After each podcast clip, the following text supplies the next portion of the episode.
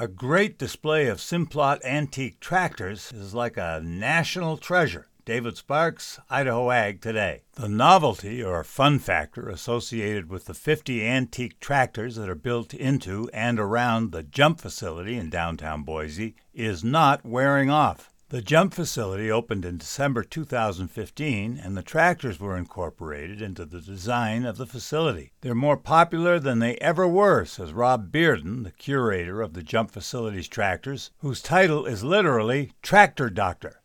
The more we promote them, the more and more people who show up and see them. Jack's Urban Meeting Place, or Jump, is a seventy million dollars community gathering center funded by the family of the late J R Simplot, who was known as Mister Spud because of his role in putting Idaho potatoes on the map. The tractors that adorn the Jump facility are among one hundred ten pieces of antique agricultural equipment that Simplot purchased during an auction in nineteen ninety-eight from an agricultural museum owned by Oscar Cook, a Montana farmer who died in nineteen ninety-five. Bearden says that Cook had the largest collection of tractors and farm implements in the world at the time, and Mister Simplot bought the best of the best. The one hundred ten pieces of farm equipment Simplot purchased in themselves form one of the world's premier collections of antique and oddball tractors. David Sparks, in association with the Ag Information Network.